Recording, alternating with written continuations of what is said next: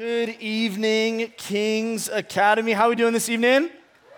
Dude, aren't those videos super sick? I love those things. Those are awesome. If you have your Bibles, turn to John chapter 4. Turn to John chapter 4. That's where we're going to be this evening. Now, we're going to be covering quite a bit of text this evening, but I know you can do it because this evening we get to continue our journey to uncover and unpack what truth is.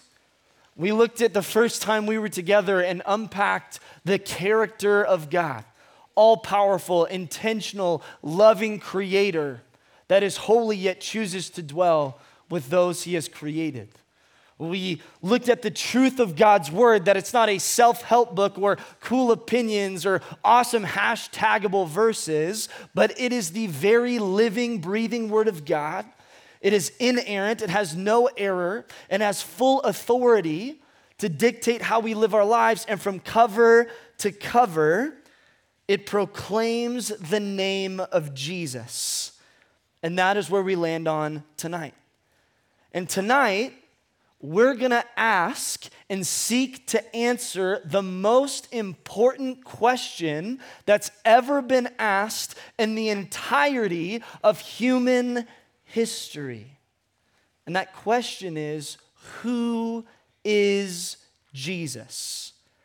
What is the truth about Jesus? And we're going to be mainly discovering this in chapters four through six of John.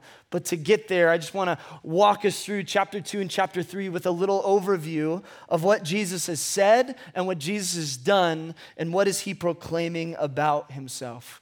But before we dive into this most important, life changing of questions, would you just pray with me? Heavenly Father, God, I thank you for your word. I thank you for the truth of it. God, I pray this evening, wherever we're at, in our opinions and our views of you, God, could we just put those on the bench just for the next 30 minutes?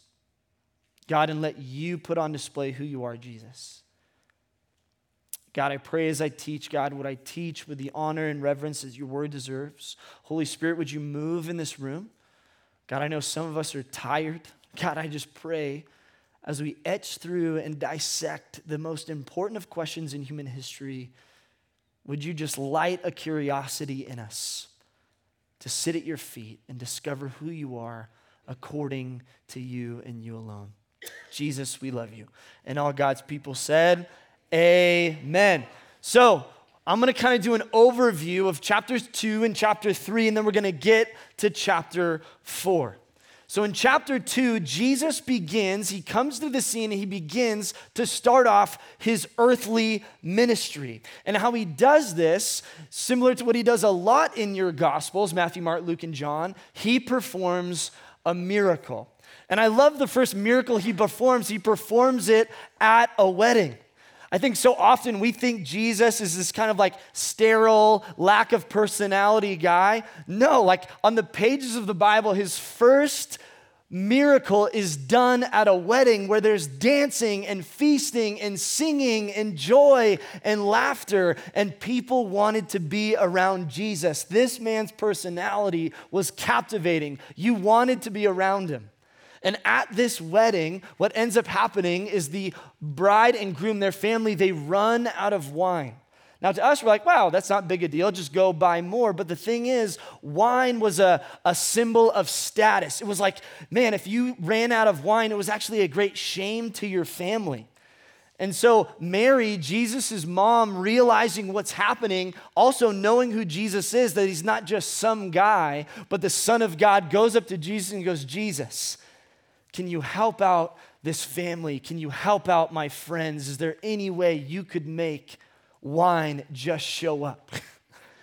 and Jesus is like, It's not my time yet.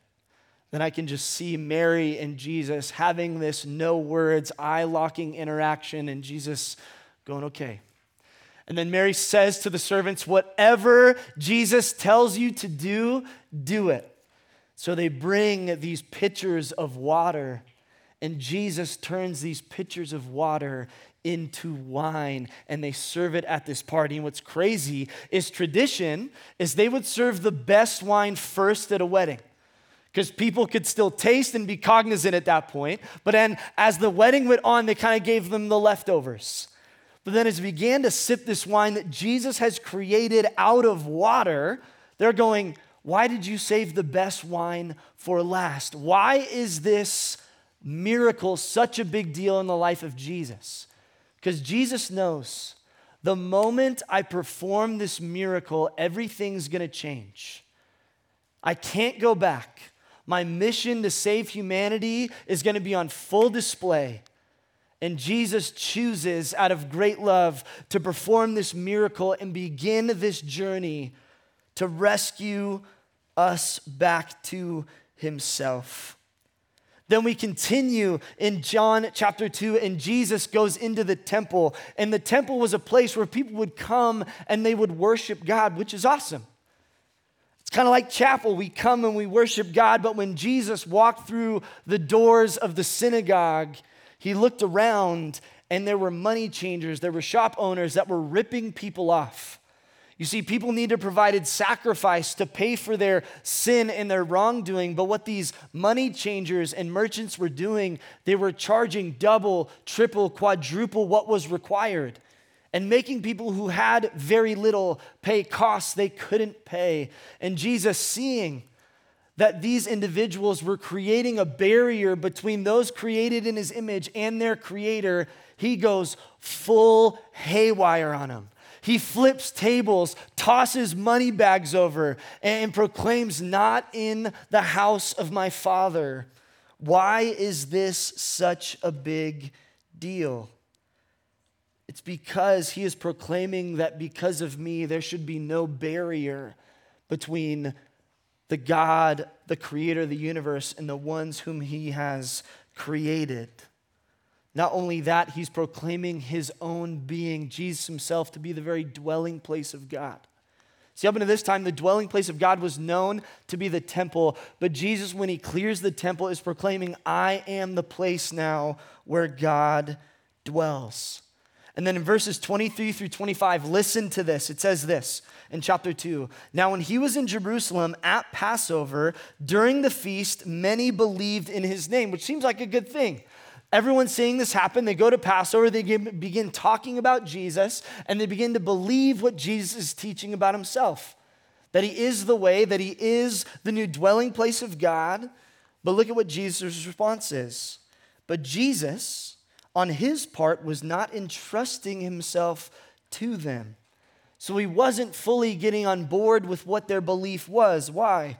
For he knew all men and because he did not need anyone to testify concerning men, for he knew what was in man. In other words, Jesus knew there were circulating differences of opinion about who he actually was. Like in the video, some people were saying he's a good teacher, he's a miracle worker, he's a good guy. I have a question. How many of you are super interested in sports? Where are my sports people at? Okay, on three, I want you to tell me the best sports team of all time. One, two, three. Okay, Cowboys, Lakers, Warriors, okay? All you Warriors people, my dogs. But let me tell you, did all of you say the same thing? No, you all had differing opinions. To my movie watchers in here, what is the greatest movie of all time? Tell me on three. One, two, three. Okay, again, did you all give me the same answer? No, none of you said Princess Bride. You're all wrong. But think about it, you all gave different opinions. Like me and my wife and my wife's family had this debate about a year ago about who the greatest songwriter is of all time. Ladies, who is she? Taylor Swift. Come on. Come on right? But we all have, my man's just like, heck no, go Eris, get a friendship bracelet. But We all have differing opinions on those topics. And Jesus is realizing within the crowds of people, there are so many differing opinions of who he could be. Some believing that he was a good teacher, and maybe some of you have differing opinions of who Jesus is. Maybe you think he's just a good teacher or a good guy or just another dead guy in history, only he's not dead that he has some kind of connection with God, but he couldn't have been God himself. All of us come to the table with these different opinions. But what we see about Jesus is he leaves no middle ground to who he is. He doesn't give us any room to debate on who he is and who he claims himself to be. He claims himself to be the truth and the way and the life. And no one comes to the Father, no one has access to God except through him. So before we continue, we need to be honest with how we answer that question who is Jesus? because everything in our lives hinges on how we answer that question. And we're not the only people to wonder this. In John chapter 3, we meet a man who's a Pharisee, a prominent teacher of the Bible at that time. His name was Nicodemus. And Nicodemus began to see the miracles that Jesus was doing the blind seeing, the lame walking, the miracle at Cana with the wedding. He begins to hear all of this and he realizes something. Something's different about Jesus. There's a power that comes out of Jesus that Nicodemus, in all his years of studying the Bible and doing ministry, he had never seen before. So, what Nicodemus does, he organizes a meeting with Jesus at nighttime. He's like, I, I don't want people to know, like, I'm full, fully following this guy. Uh, I don't know what people will think of me, but I still need to discover who this man is. So Nicodemus meets with Jesus at nighttime. And Nicodemus calls him rabbi. Nicodemus had this opinion of Jesus that he must be a good teacher, that he must be from God because he's able to do all these miracles. But Jesus flips the script on Nicodemus and says, I, I, am much more than you could ever imagine. And that's where we get John 3:16 when Jesus says, For God so loved the world that he gave his only son himself, that whoever believes in him shall not perish, but have eternal life. Jesus flips the script on Nicodemus. He looks at Nicodemus and says, Hey, I, know you know your whole Bible, but it's not about that. I know you think I'm a good teacher, but that's not enough. I know you think I'm a, I'm a rabbi who's a miracle worker. That's great, but that's not it. I am the Son of the living God, that whoever believes in me as the Son of God, the Almighty, will not perish, but have eternal life. And friends, this is where we find Jesus in chapter 4 of your Bible. So look at chapter 4, verses 7 through 14. We're going to see Jesus have another interaction with a woman at a well. So look at this John chapter 4, verse 7. A woman from Samaria came to draw water, and Jesus said to her, Give me a drink. For this, disciples had gone away in the city to buy food. So it's just Jesus and this Samaritan woman, and we'll get to that in a second, at this well. And she said to him, How is it that you, a Jew, ask for a drink of water from me, a woman of Samaria? For Jews had no dealings with Samaritans. Jesus answered her, If you knew the gift of God, and who it is that is saying to you, Give me a drink, you would have asked him, and he would have given you living water. Then the woman said to him, Sir, you have nothing to draw water with, and the well is deep. Where are you going to get living water? Are you greater than our father Jacob, their patriarch who started the nation of Israel? He gave us this well and drank from it himself, as his sons did and his livestock. This well has been in their family for generations. And Jesus said to her, Everyone who drinks of this water will be thirsty again, pointing at the well. But whoever drinks of the water that I will give him will never be thirsty again.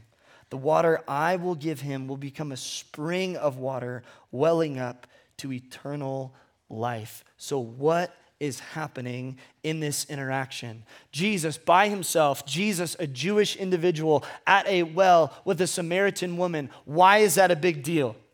Samaritans and Jews hated each other, hated each other. They didn't interact ever. People would go 20 miles around Samaria, where this woman is from, if they were Jewish, to simply avoid walking through the city. They wanted nothing to do with them. And yet Jesus interacts with her. Jesus sees her where she's at and doesn't look at her as an other, he looks at her as a beloved child of God. And she is at this well in the heat of the day. She's there at noon. Why is that a big deal? Well, because I've been to Israel in the process when it's really hot, and let me tell you, you don't go out in the sun in the afternoon. It's blazing hot. You would go in the morning to get water, but she's there in the heat of the day by herself. Why? Because she is a woman that has a very shady reputation.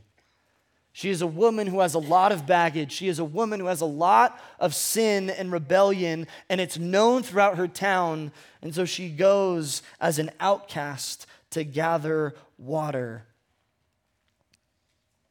And the question Jesus asks is Will she give him a cup of water? And then makes two claims about himself. In verse 10, he says, Jesus answered her, If you knew the gift of God who is saying to you, Give me a drink, you would have asked him and you would have given him water. Jesus making this statement that if you knew who I was, you would realize I am who I've said I am, the Son of the living God. And then, two, he proclaims himself to be the source of living water, that in him and him alone can full refreshment and life be found. Jesus is proclaiming to this woman that he and only he can provide the fullness of life, meaning, and hope. And you know what? He does this not to someone who has their life together, not to someone who's saying all the right things, not to someone who has a good reputation. He's proclaiming this to someone who's been outcasted by community. He's saying this to someone who's holding and understands the very real reality of the sin that they carry. Look at me. I don't know how you came to camp this week. I don't know the sin you might be hiding that I was hiding with all my strength when I was in junior high. But look at me. He looks at you right now in this chapel and says, I, I'm here to offer you living an abundant life not to cast you out as a means of you could work your way back to me, but I'm going to pursue you. And it is to this woman of no reputation, he says, I am the Messiah.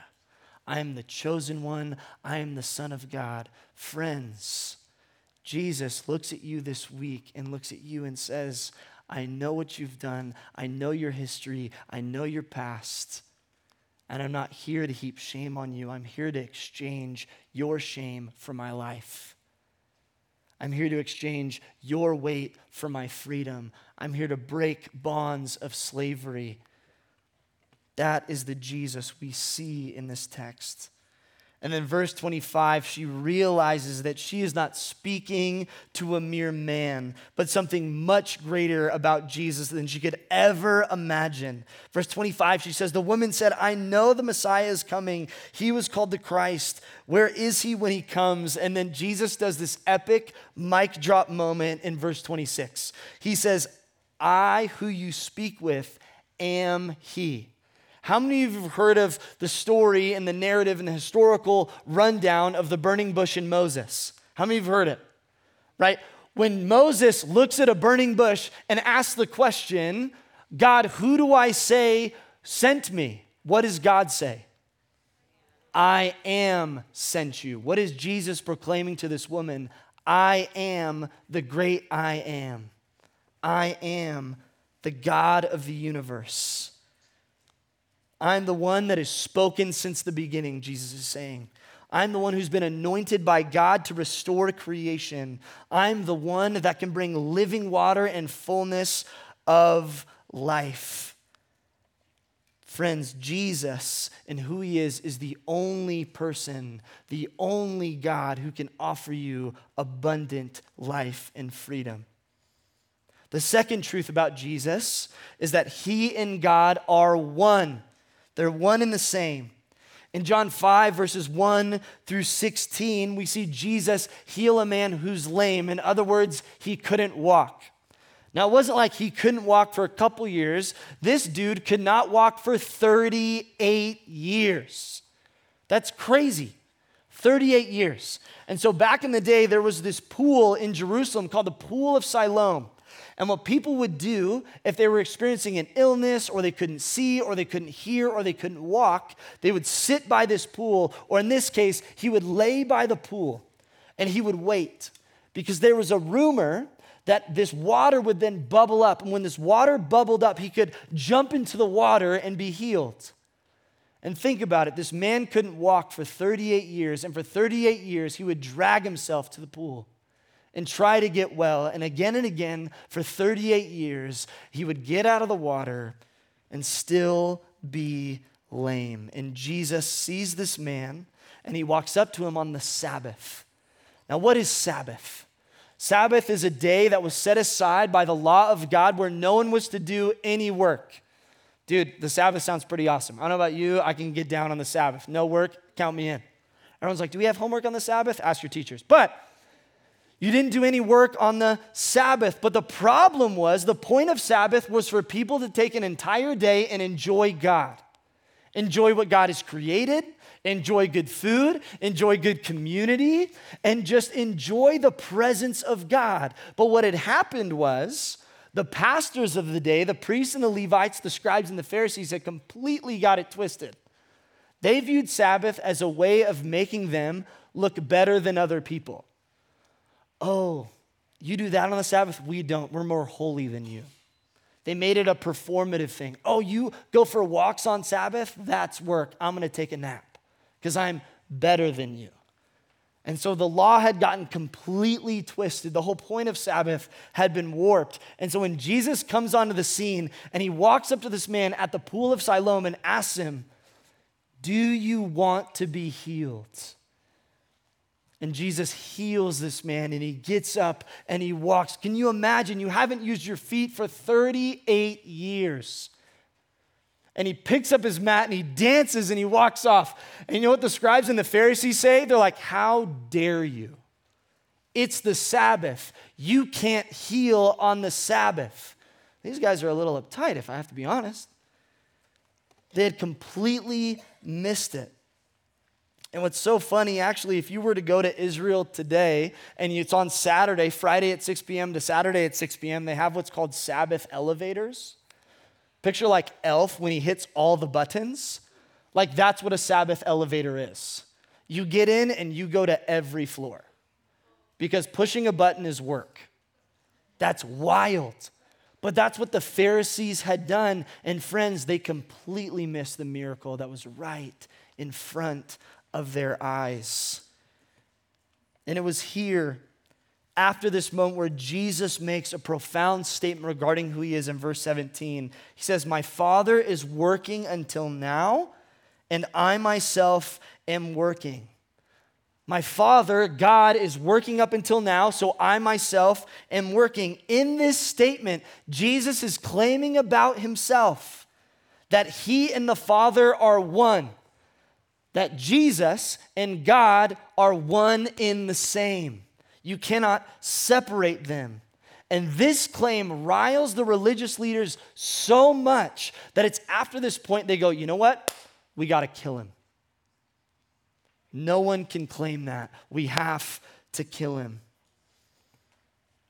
Now let's dive. If you have your Bibles, now turn to chapter 5, verses 19 through 24 where Jesus continues to make this claim about himself. Jesus says, Truly, truly, I say to you, the Son can do nothing of his own accord, but only what he sees the Father doing. For whatever the Son does, the Son does likewise. Again, him and God, one. For the Father loves the Son and shows him all that he himself is doing. The greater works than these he will show him so that you may marvel.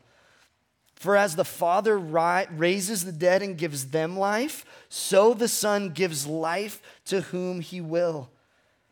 For the Father judges no one, but has given all judgment to the Son, that all may honor the Son just as they honor the Father. Whoever does not honor the Son does not honor the Father or God who sent him.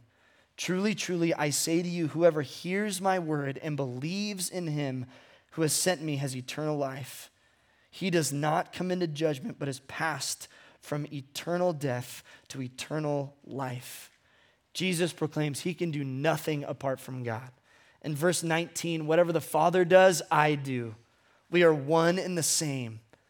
In verse 20, the Father loves the Son.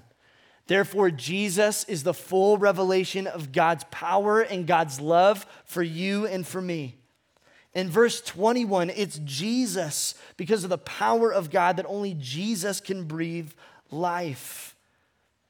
And then in verse 24, Jesus makes it abundantly clear that I am the only one because me and God are one that can make dead things live. I am the full embodiment of God's love, Jesus is saying. And you cannot know God. Look at me. You cannot know God apart from knowing Jesus. It's impossible. This is what Jesus is proclaiming about himself. And on top of all that, Jesus, thirdly, the truth of who he is, is the full embodiment and fulfillment of your entire Bible, from cover to cover. In John 5, 34, 36, and 37, in 36, he says, But the testimony that I have is greater than that of John. For the works that the Father has given me to accomplish, the very works that I am doing, bear witness about me that the Father has sent me. And the Father who has sent himself bore witness about me.